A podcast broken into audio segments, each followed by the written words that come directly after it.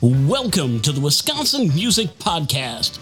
Hey everyone, welcome back to the Wisconsin Music Podcast. This week's episode 103, we continue our conversation with Noah from American Restless and Josh from The Silent Comedy. After this conversation, we also talk with AJ and Colton of Alley Eyes, and we talk about this upcoming gig on May 12th at Shank Hall and a new song that they're going to be dropping on the same day called Gone Hunting Be Back Soon, which is going to be coming off their full length album towards the end of this year, I believe closer to Halloween. I'm also happy to announce that Fox Cities Indie Radio has picked up the Wisconsin Music Podcast and is broadcasting it every Thursday at 6 p.m. and Sunday at 3 p.m. So also go out and support local independent radio stations as well as other radio stations that help promote local music. Well, with that, let's get right back into the conversation with Josh of The Silent Comedy and Noah, American Restless.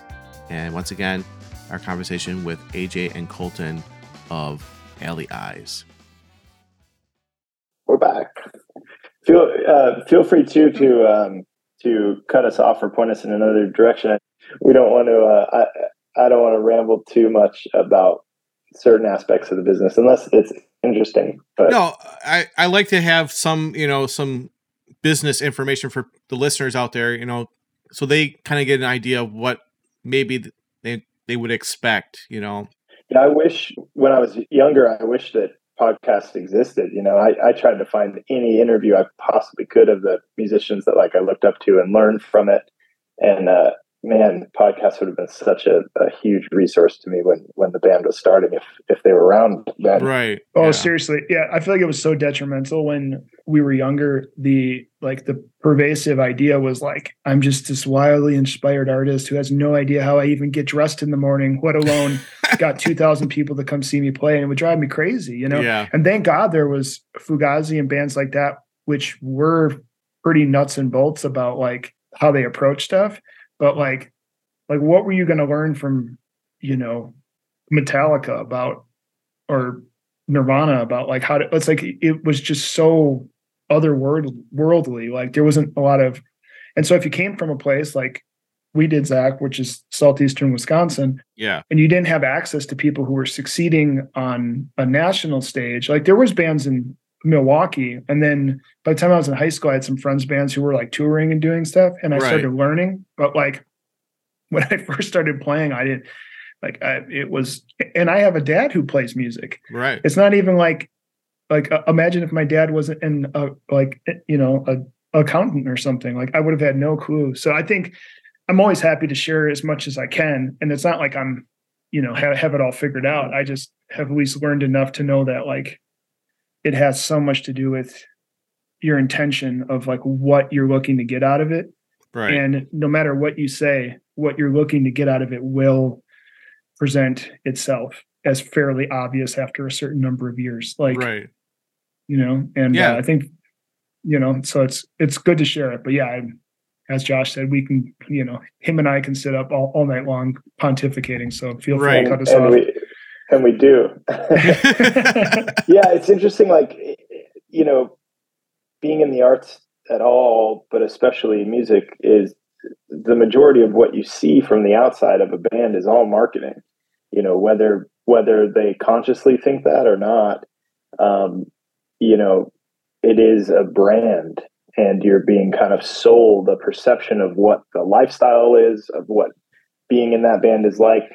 And um, then when you get to look behind the curtain, you see that that's not really the reality. And a lot of people don't get to see behind the curtain as much. But I'm happy that in the last five or 10 years, uh, a lot of artists have started to open up a lot more about the reality versus the, the marketing perception because I think it's it's healthy, you know, and and um, you know, you get older, you see a certain perception of rock and roll, and then you get older and you're like, oh, Mick Jagger has a degree in economics. like, that that is a business. The Rolling Stones is a business. Yes, um, and it's it's an interesting dichotomy. And for me, I think it's good when people open up, and that's part of what the film that we made is about. Um, so that when you are a young person getting into music, you don't let the perceptions and marketing and all of the kind of lore of how people become successful and how rock and roll works mislead you, you know, because um, the wrong perceptions about it can become dangerous over time because it's not a, a healthy environment to live in. Yeah. And so the more that you have like a realistic picture of what being a, a full time professional musician on the touring um, side is, the the more you can prepare for it in like a healthy way and, and sustain that life. And it, and there's all kinds of different ways to be involved in music and make a living in it, and uh, those have their own pitfalls and their own their own things. But like you could be a session musician, have a very different kind of lifestyle that's a lot healthier and more balanced. But touring is not that. No. Uh, kind of no matter how you do it, it's not a Yeah. healthy way to live.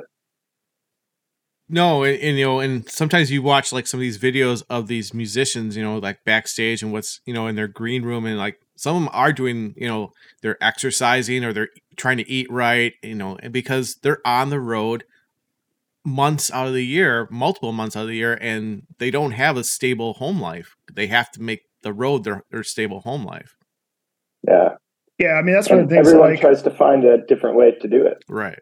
yeah, it's there's like a balancing act, but that's one of the things when like when um the silent comedy goes out, like like we stop at Whole Foods. You know what I mean? Like like um every once in a while, uh usually Josh will talk everybody into going to Taco Bell and then everyone regrets it instantly. But uh it's all about balance.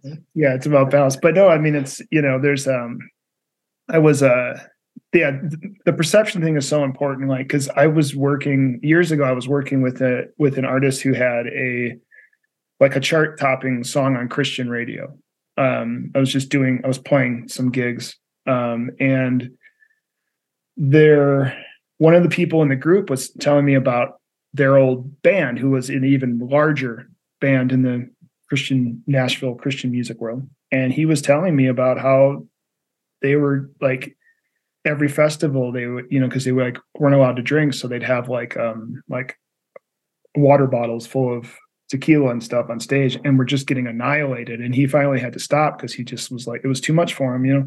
Yeah.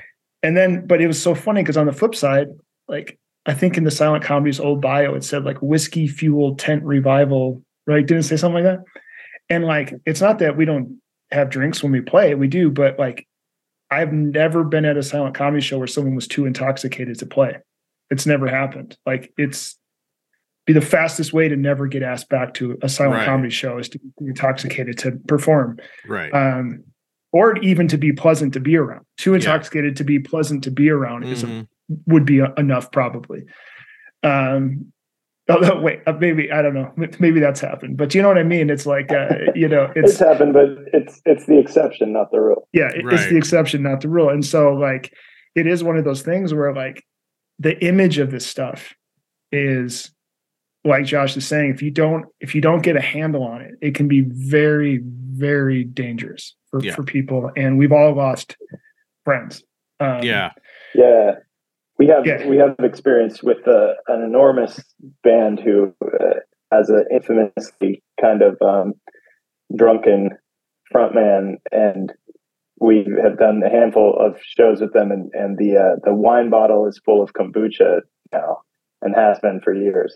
That he swigs on stage, um, and it's, it's that kind of thing. It's like uh, people who find a way to sustain in the hardcore touring world find a balance and it it's not the kind of excess that happened like in the 80s and the 70s or else you know that's why we don't have a lot of those folks around anymore Right. which is a shame and and that's another thing that when you're a young person um, coming up in music too that um, die young rock star kind of mythology is pretty dangerous too. And it, for me i kind of had to deal with that in my own life. And all my all of the people i looked up to basically had that kind of self-destructive um, bent to them. And, and at some point you have to deal with that as far as your own goals and perceptions to um to realize that like that shouldn't really be the goal of of doing this kind of a creative pursuit Yeah. and that's the the cool thing about where we're at in our lives now is we you know we have been on hiatus for a long time and then we're coming back to being active as a band is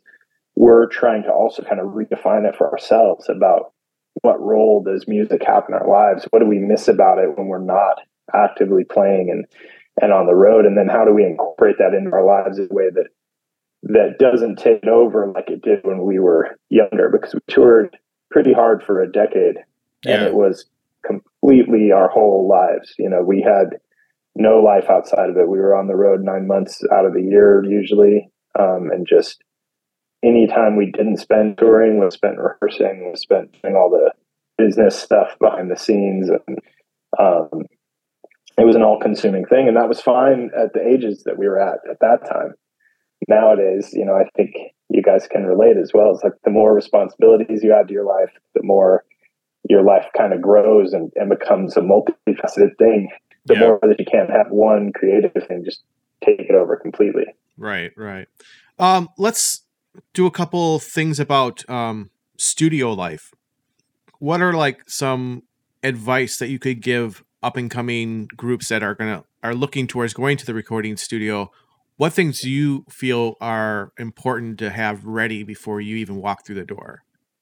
Man, the best advice is what Jer gave, gave us right before we did the American Restless record. Um, Jeremiah, who's Josh's brother, um, also in the silent comedy, um, is has a has a sage like quality at times when especially when it comes to recording. But he said uh, to Ian and I, he he told us, he said, you know, the main thing is make this record. Like come here and make this record. Don't make the record before this one. Don't make don't try to make the record that's going to come after this one. Make this record. And um, as somebody who, even like when we recorded back in the day, Zach, like I was always guilty of trying to make two records at the same time. Like always guilty. And I like some of those things that we recorded, there was good songs, and I'll dust them off and I'll get them out and I'll do something with them now that we're back up and running. But the recordings aren't good, but it's not because they're sonically not good. They're because I'm trying to make I'm trying to turn it into two songs at the same time. Right. And I think one of the biggest piece of, of advice, like the maturity in recording and in musicianship, like people call it being tasteful, right? Mm-hmm. But really what it is is like understanding like what needs to be done. Like this is fundamentally what this song is here's what needs to be done for it to be as good as this song can be. If that song's not good enough, great, you'll find out. If it is good enough, you will also find out. But the only way is to really just make it what it is. And I yeah. think um, I, I know Josh has had the same experience with silent comedy recordings because we all have. but that to me is like that's one of the biggest things. Like you can spend time prepping and make sure you know the song. You should know the chord change. You should know, you know, try to have the lyrics figured out. Like all these things, of course, you know, you do your due diligence. But I think the biggest thing is to just get your head wrapped around like this is what we're recording, this is where we're at, and make it everything it can be. And then just let go and then do the next one, you know? And um the story we tell ourselves like oh this is going to be my this is going to be my sergeant peppers. This is going to be my highway 61 revisited. This is going to be my and then trying to like shoehorn your art into that template or yeah. into some or into your favorite band's narrative that's what crushes you and that's what makes a, sh- a sh- sorry no, french but that's what makes a bad record yeah. is you shoehorning your your perspective into somebody else's template. And then, so because if fundamentally, sorry, this is a little bit philosophical, but if fundamentally what good art is, is the expert expression of perspective, right? Not that it's an expert's perspective, but it's expertly expressed perspective. If that's right. what it is, you can't make good art if you're shoehorning shoehorning it into somebody else's narrative. You can't.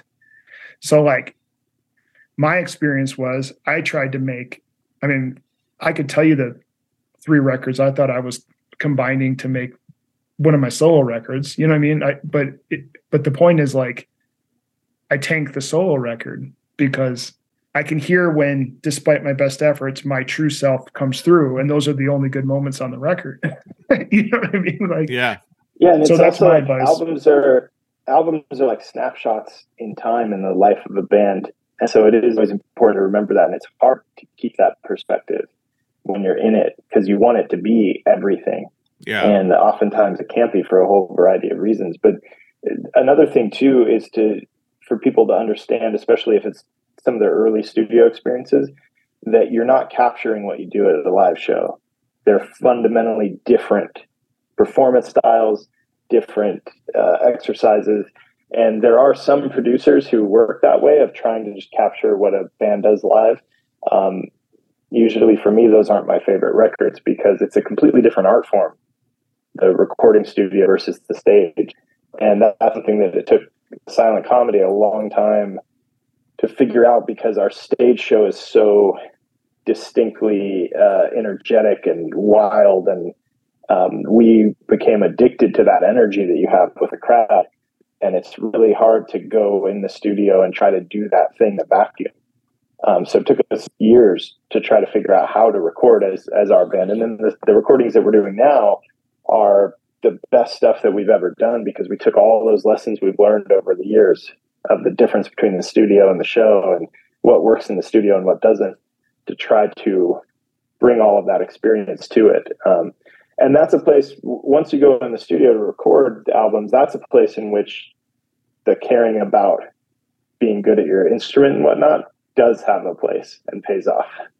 It's not going to really get you anywhere in the live world um, but once you get in the studio and there's like a microscope on it, that's something that I really regret is not uh, being a better musician.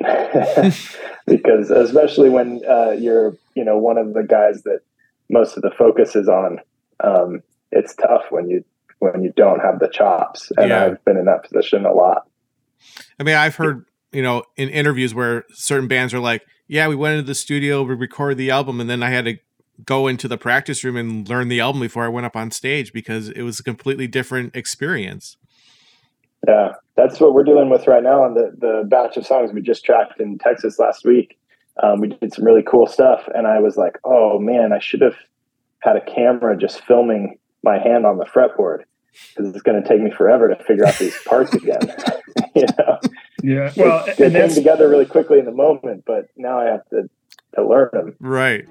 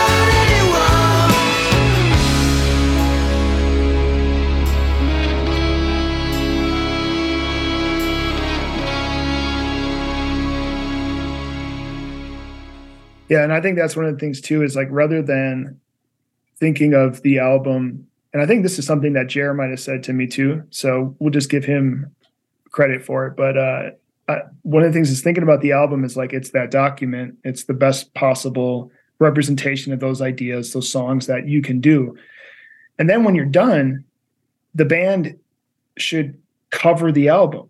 Like that's the right approach, I think, live is to go like, okay, well, here's the songs we're doing. So how are we going to do it? And treat them like they're cover songs. And one of the greatest um, things from the American Restless record has been like when I listen to it or I like work through the song, like to get to get ready for these shows, Yeah. I feel like I'm covering a song. It doesn't even feel like it's mine. It just feels like, oh, that's the thing. And then okay, I'm gonna figure out a version of it. And like there's a freedom in that that um makes it simultaneously more precious and less precious all at once, you know, because there's stuff that happens in the studio, and that goes to another piece of advice for the studio is the idea that you're gonna like put out a rug and like light some candles and all of a sudden you're going to have some transcendent moment where you play something you've never played. Like that's not a great it happens but that's not a great approach. Like you're probably only going to have the licks you had going in and you're probably only going to have the vocal range you had the day before and you're pro it's like so it's better to plan for where you're really at than it is Yeah. to just you know but there are these moments like there's a solo in a song off the uh, American Restless record called The Lost. And there's a, a guitar solo that I played off the cuff on a demo version that we were putting to a click track for for the drummer to play along to. I just threw it in like off the cuff and I was like, ah, whatever. And then we listened back to it and I was like, I think it might be the best solo I've ever played. It's like it's like it's like one of my favorite solos that I've ever come up with. Yeah. Um, and then it took me a, a minute to learn it. Like, so those things happen, but you know, that's one out of 10 songs. That's one part in 10 songs with three, four parts each song. So that's right.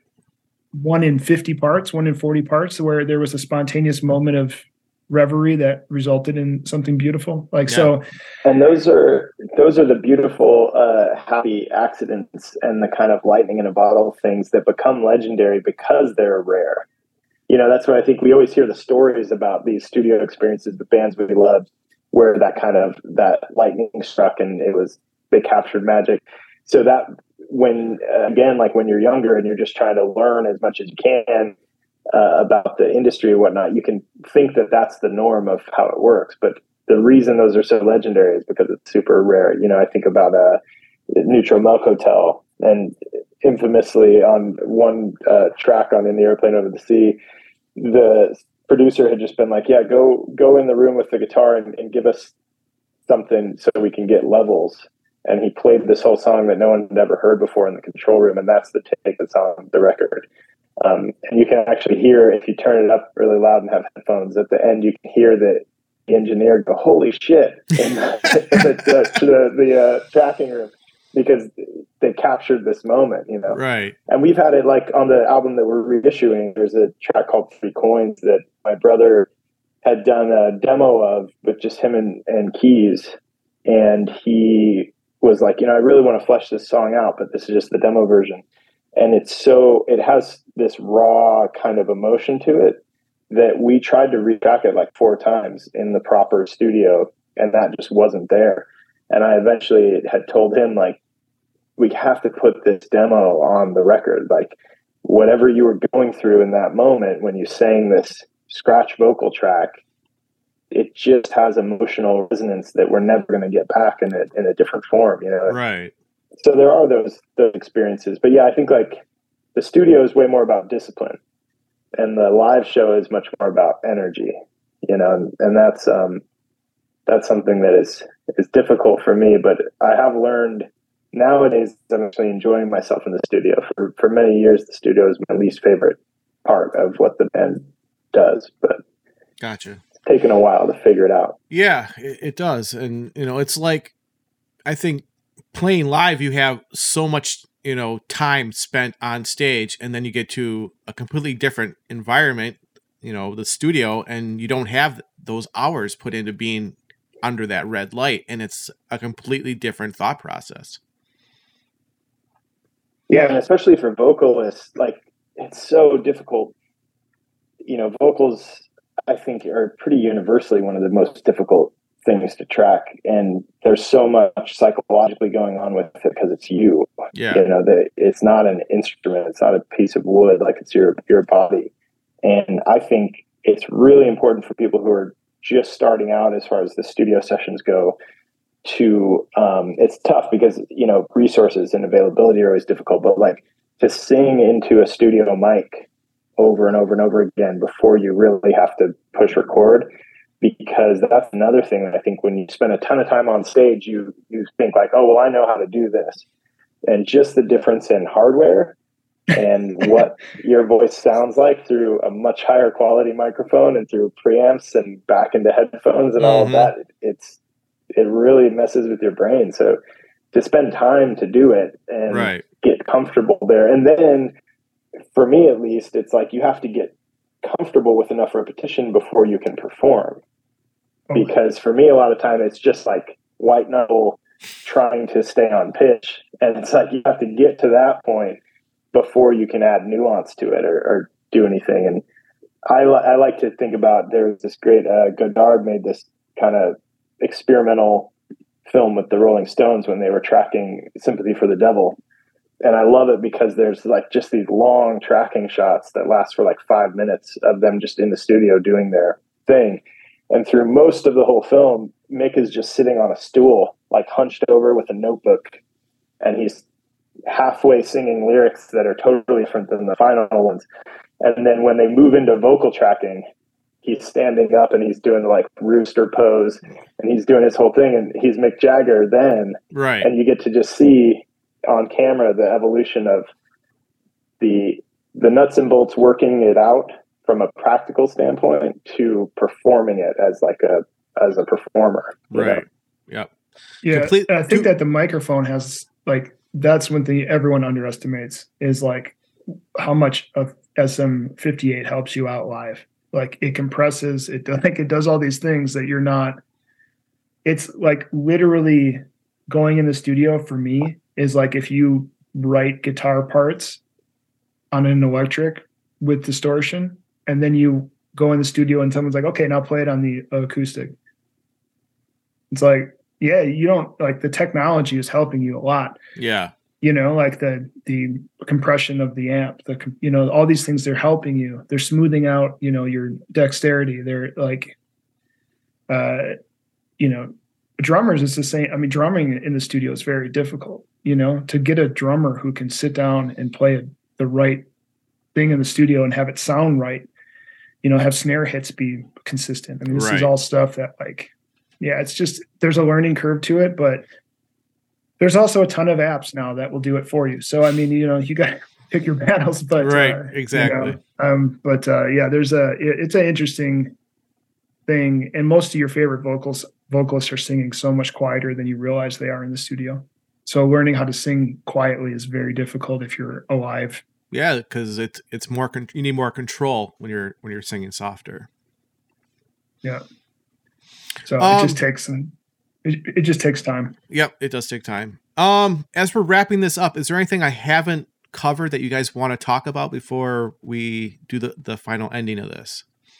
um, I, I think uh, for me, I, I'm just really excited to get to Milwaukee. Like I'm, I'm excited for this Shank Hall show because um, you know we toured really heavily, but a lot of times we were on um, certain routing where we're supporting other bands, and so we're kind of at the mercy of what their routing is, or we have logistical issues where you have to get from from one town to another in a certain amount of time, and so Milwaukee is one of those towns that we've always wanted to play in and, and didn't get a chance to in our touring life. And so we're really excited to to get there and just every town has its own personality and its own kind of uh, spirit. And so we love getting to new places where we haven't played because uh, most cities in the United States we've played 10 times already. And Yeah. um, that's that's fine and we have our favorites and we love going back to our favorites but for us to play in a new town is like a, a distinct joy for the band we get very excited to go to a new place and so we're just really excited to to get to milwaukee and, and have a great show Yeah, excellent. Yeah, the the only time i've ever pl- played at Shank Hall was a day of a blizzard and nobody came because of the blizzard. so That's um, uh, Great Lakes. Great Lakes problems. yes, it is. The, Um, the weather is a factor. Yes, absolutely. But um, May 12th should not have a blizzard. You know, I don't think Fingers that's gonna crossed. Yeah. yeah, fingers crossed. Um, where can people get tickets? Because obviously this is a ticketed event, and uh, how much are the tickets, and where can they find them? Um, tickets should be available through the Shank Hall website, and then I think it is here. I'll- I'll look it up real quick, but I think it's Ticketfly. Um, Yeah, for us, uh, we have everything on our like Instagram is our preferred platform. So people go to the Silent Comedy, um, there on on Instagram, we have a link in our bio that always has all the tour dates. Uh, or you could find us on Bands in Town. Um, so yeah, we just kind of aggregate everything through through those kind of sites or the silentcomedy.com. Um, all places where the the tickets are easily found.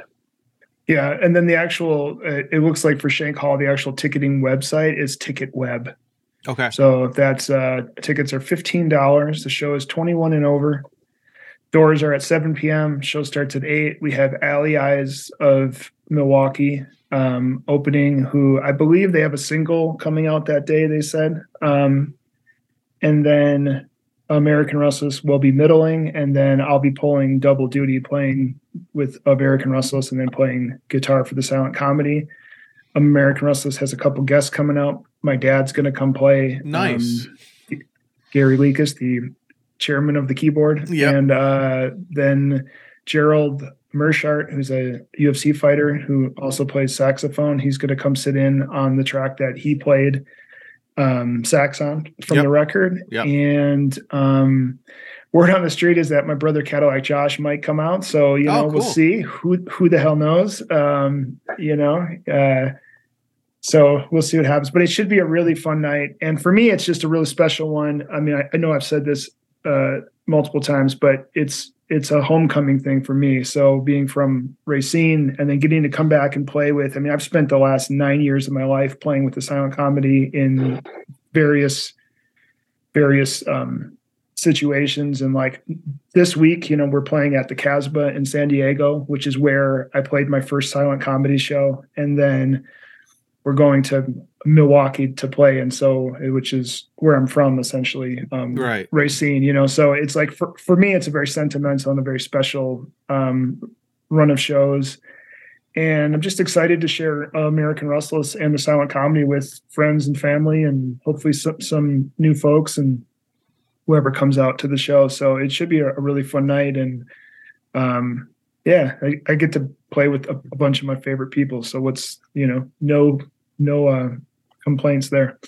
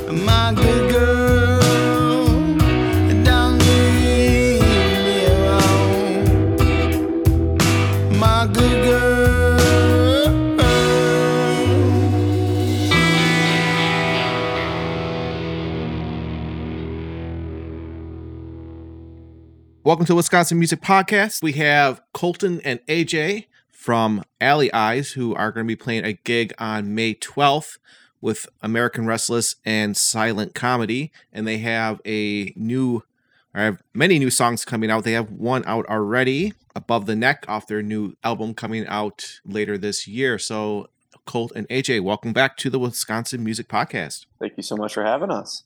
Hello. All right, guys. So let's talk a little bit about these um these new songs coming out. Uh, why don't you kind of give us a synopsis of what this is all about and what the goal is with it? Yeah, so um, this is a collection of songs we've been working on since we put out our debut EP. Um, kind of continuing in this thematic uh, continuation of like a horror movie inspired uh, project.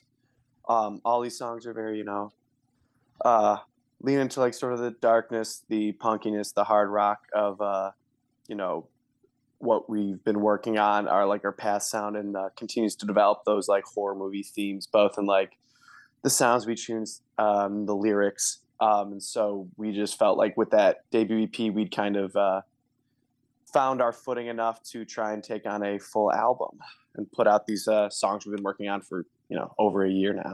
Yeah, and I guess um, of what's out already above the neck, that probably just felt like it felt the most right to put out first. It was like a driving hard rock song and felt like captured a lot of the sounds that were going to be included on the album. And we felt like it was a strong start to have first. So um, that was the first single that recently just came out on April 7th, and it's available everywhere. Um, but yeah, we're super excited to share the rest of them. Just figuring it all out. So you're starting to get some listens, which is great. And you have this gig coming up with American Restless and Silent Comedy. Um, how did that get put together? All right. Well, uh, we work with a wonderful producer named Zach Fell, uh, host of Wisconsin Music Podcast. I wonder who that And, um. I I think, as I understand it, Zach, you actually recorded or maybe did some mixing for uh, Rust Belt Rock and Roll. That's American Restless album. That I think that whole thing just came out. Correct? what I did with them, um, well, no, Noah's the lead um, lead man on that for that group, and about like 10, 12 years ago, when he was living in Racine, um, we did a project together in my old recording studio. But for this newest one, he had a saxophone player come in. The Union Grove High School Recording Arts Club recorded that saxophone part, and then we sent that off to him, and then they integrated that into one of their songs that they were working on. So that's a little bit of the connection there. That's awesome. So I actually have a small side story related to that, which is very like small world Milwaukee music scene kind of thing. But um, I guess I'll I'll finish answering your original question first. But yeah, you um, connected us with Noah of American Restless, who I think also plays guitar with uh, the Silent Comedy. Mm-hmm. And since we're starting to drum up a little bit of a local following, we thought maybe it could be a great um, opportunity. And they were interested in us opening the night for them. And then um, it just so happens that we just might be releasing a second single off uh, Things That Go Bump in the Night uh, that same day on May 12th. So I think it'll be a nice, um, I guess, reunion for the Racine guys and American Restless to come back and us to showcase our new song and then um, headline show by the uh, silent comedy. So Yeah. looking forward to that. But uh, I guess the small aside there that I wanted to um, put put or I guess mention that I didn't realize, but you recorded Gerald Meerschaert playing saxophone on that, correct? Yeah, that's that's who I was uh, speaking of a little bit earlier. So Gerald is a UFC fighter for I guess Right. listeners who probably wouldn't know that, but he trains at Roufusport MMA here in Milwaukee, and that's actually where I go and train and I I do jujitsu there. So I'm Oh, like he's one of the black belt coaches at the gym that I attend. So I've actually knew him and had no idea that he was a musician. I don't even think we even know that each other are musicians, but maybe Yeah. hey, now we'll we'll put it together. But that's awesome. You got some Roufusport representing out here. Very cool. Very cool. So, um, now you said you're gonna have a new song released, um, or you're looking at being released on May 12th. Do you do you know which one it's gonna be? yes, it's going to be Gone Hunting. Be back soon. Uh, what's the story behind that song? Yeah, that was sort of um, it came from two places. I had had this idea germinating for a while about sort of just like you know a lot of this album is taking a horror themes and stories and like using them as a mask or filter to talk about real life situations. And one of just you know a werewolf being a sort of metaphor for someone who just loses control and becomes a different person at certain points of their life. So that was an idea we were trying to run with. But we had when we started um, really hitting the scene, we had been playing a couple of shows with a band. Um, AJ, who is it? The uh, Jake's band. Um, Uh, Saw Sound. yeah, Sauce Hounds. And we noticed they had this really cool, you know, thing they would do in a couple of their songs live, where it would just be these drastic, sudden tempo changes. Um, you know, like a super fast chorus that all of a sudden slows down dramatically during the verses. And um, they would pull it off seamlessly and like without ever even seeming to have to like look at each other to make sure they're on the same page. And um, a lot of this song came from just trying to, you know, really being impressed by that and trying to kind of cre- create that uh, dynamic. So, how does that apply to this new song? Yeah, so I mean, it's uh, it's a pretty similar thing. Like we have these very not slow, but these um, very kind of like tribal, almost sounding drums that go under our verse, which just keep give this very like driving momentum, but it's not very fast. Whereas, uh, you know, and it's sort of exploring lyrically at those moments, like oh, a person who knows about themselves that they're you know maybe about to hit this point in their life or point in time where they're about to you know lose control in some sort and then the verses are just very much in the moment of like it kicks up we you know the tempo changes like crazy it becomes a much more hard hitting part of the song and you know supposed, it's supposed to be like you know you're in that moment where you're losing control Cool. So, everybody out there, um, they they have their new song out, um, above the neck, and then this new one coming out, uh, "Gone Hunting," be back soon. So make sure you check that out on May 12th.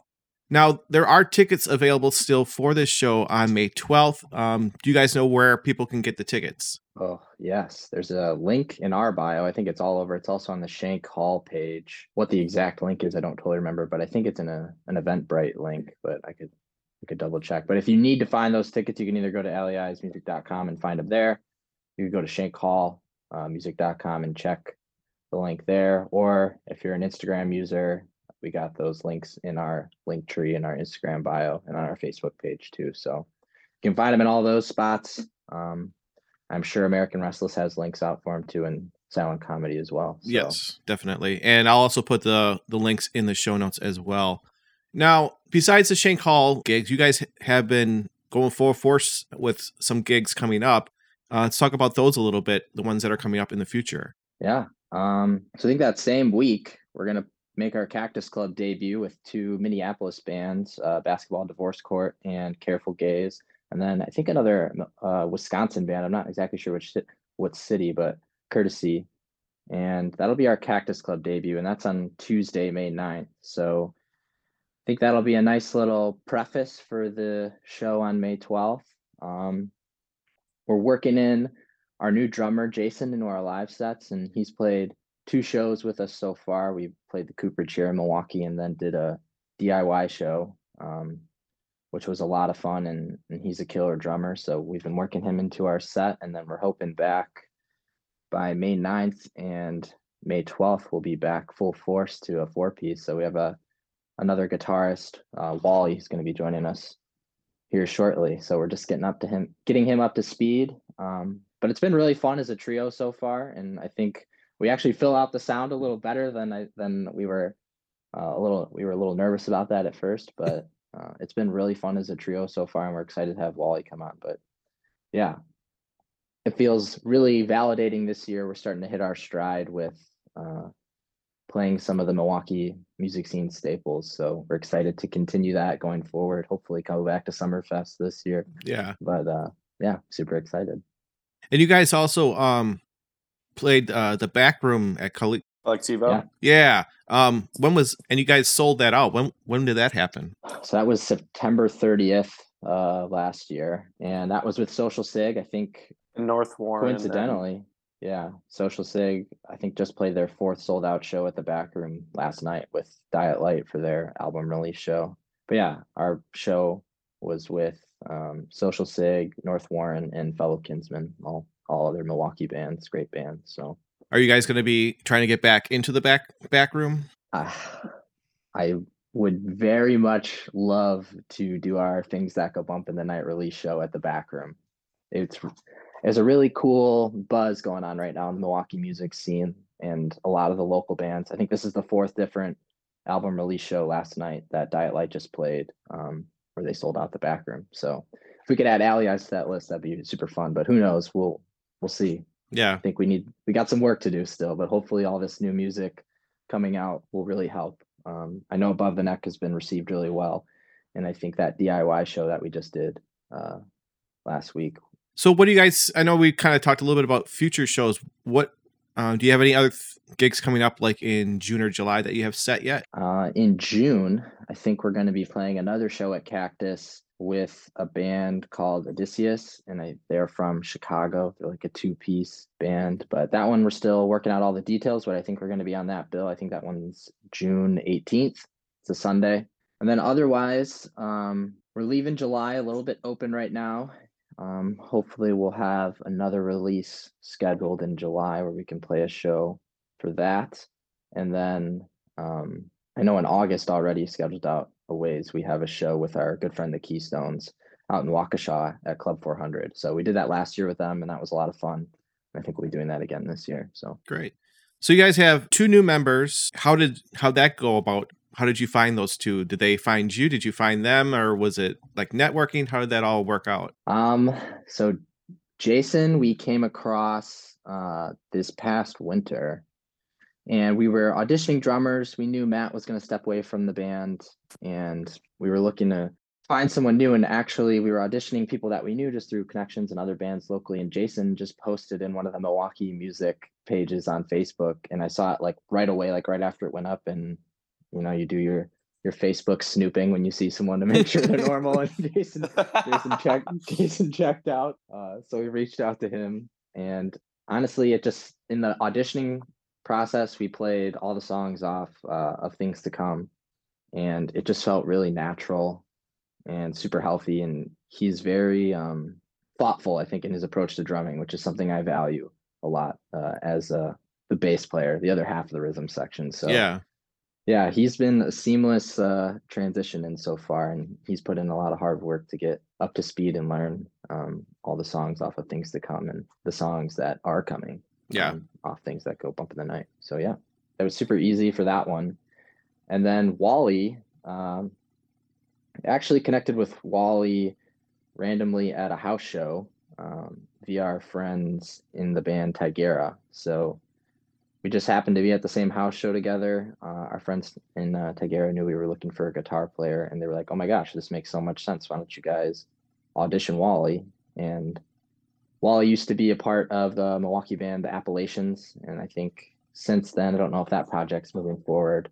Um, but yeah, Wally, I think, was stepping away from the Appalachians, and uh, we were connected uh, at that house show. And then, same kind of deal as Jason brought him down into the rehearsal room, and we did it uh, once or twice, I think, um, Mhm. just to get a feel for it. And I just remember like we were gonna, we had a nice plan between Jason Colton and I to like all talk afterwards and decide, talk how it went, and see how everything felt. And I just remember at the end of practice, we all just like looked across the band room with Wally still down there and just gave each other like the nice. he got the uh the gladiator the- thumbs up. Excellent, excellent. Well, it's good. You know, it's always good, especially for a you know a band to to mesh together. It's you know it's hard to play together when when something doesn't feel right with somebody that's in the group. So, congratulations on you know getting um, two new members that are locked in with you guys, and hopefully we'll continue to make your success a success. Anything else you guys want to talk about before I let you go? I know this is a, a short one, but this is just you know get everybody excited about your upcoming shows. Um, I would just say if you haven't seen an Alley show yet, that uh, this one at Shank Hall is probably going to be a special one. I think we take a lot of pride um, in building theatrical live performances. So uh, if you can make it out to Shank Hall, make sure to do it. And I believe the doors open at seven, and it starts, and you guys start at eight. Yep, and we'll be opening the night, so make sure you're there early. Right. well, eight o'clock is a great time to go see a band, and so is nine o'clock and ten o'clock, and beyond that if you're in your twenties. Because when you get my age, you get a little tired when you get closer to midnight. So, um, And Zach, will this be your first time seeing Alley Eyes? Will you be there in attendance? that is the goal. I I am planning on getting my tickets, and I will definitely, unless you know life hits me with a hard curveball, I will be there that night. Awesome. Well, hopefully we can do some face melting in all the on all the good ways. Yes, absolutely, absolutely. Thank you for taking uh, a short amount of time of your Sunday for uh, this interview. Good luck on your gigs, and um, looking forward to getting your your album finished for you and you guys getting that released. Thank you Thank so you very much. much. Looking forward to it. I'm really looking forward to this show coming up here on May 12th at Shank Hall. It's going to be a great night of music. So get your tickets either at shankhall.com or one of the links in the bios for American Restless, Silent Comedy, or Alley Eyes. If you are enjoying these podcasts, appreciate a review written on whatever podcast streaming service that you use to listen to your podcast. It's much appreciated. If you're interested in being a guest, just go to wisconsinmusicpodcast.com and fill out the really short guest request form. I will see you everybody out there on the 12th. Have a great week, everybody.